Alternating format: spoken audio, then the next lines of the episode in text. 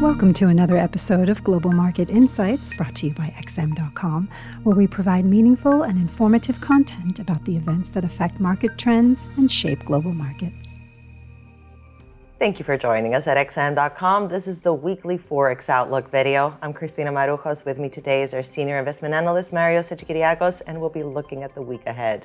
So, Marios, the main event is likely to be the latest CPI inflation report from the United States out on Thursday. Now, the dollar took full advantage of the spike in yields this week to shoot higher. Could the inflation report add fuel to its recovery? Hello, Christina. I think so. So, look, the, the dollar had a great week. We got some news. Of course, we had the US downgrade.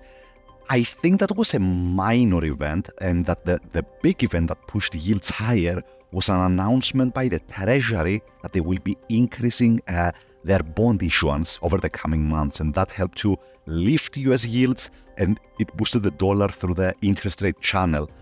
Now, moving forward, of course, the question is you know, is this the beginning of a lasting recovery in the dollar, or is it just a correction within the downtrend that started last year? And we're going, we're probably going to get the answer on Thursday with the release of the upcoming US inflation data.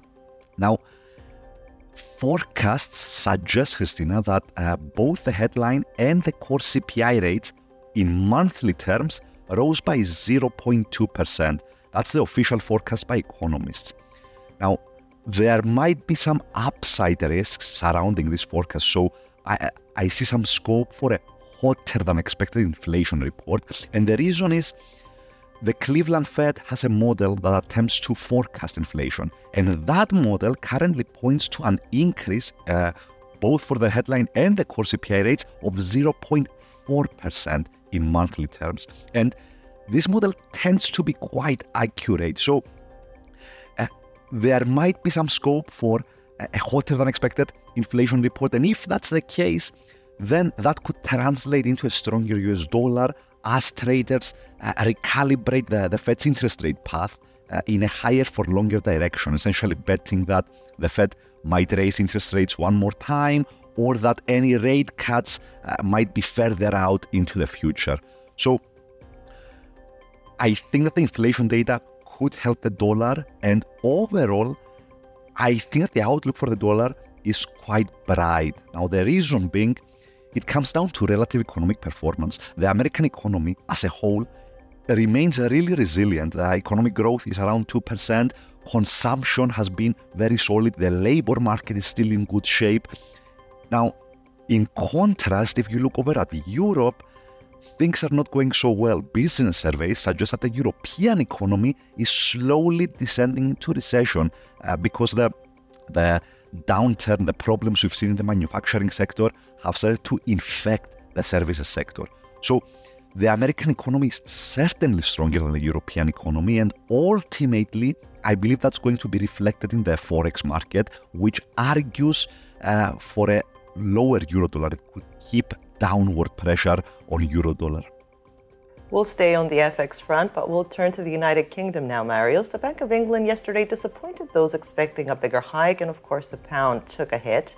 Now, how can we see the currency perform this upcoming week on the GDP data for quarter two out on Friday? Yeah, so the pound took a minor hit after the Bank of England uh, disappointed a little bit. They raised interest rates, but they delivered a, a smaller rate increase. Now, look, the pound lost a little bit of ground, but it's still the second best performing currency this year, only behind the Swiss franc. And this rally uh, in the pound, it, it comes down to two main elements. Expectations of the Bank of England is going to raise interest rates higher than other central banks because the United Kingdom has a bigger inflation problem than other economies. And the cheerful tone we've seen in the stock markets this year, it usually benefits the, the British pound. The, the pound is almost linked to risk appetite in the markets. Now, the question, of course, is are those elements, are these two elements going to remain in force? Uh, I'm not so sure. Business surveys suggest that the British economy is uh, stagnating essentially, but inflation is still hot. So it looks like the, the United Kingdom is held for a period of stagflation, which is usually not uh, not so good for a currency.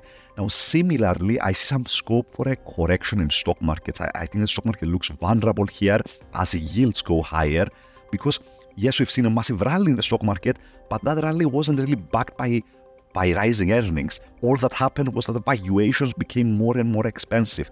Therefore, if we continue to see yields rising, uh, that would that could spark a correction essentially in stock markets, and that in turn could inflict some collateral damage on uh, currencies like the pound that are very sensitive to uh, risk appetite in the markets.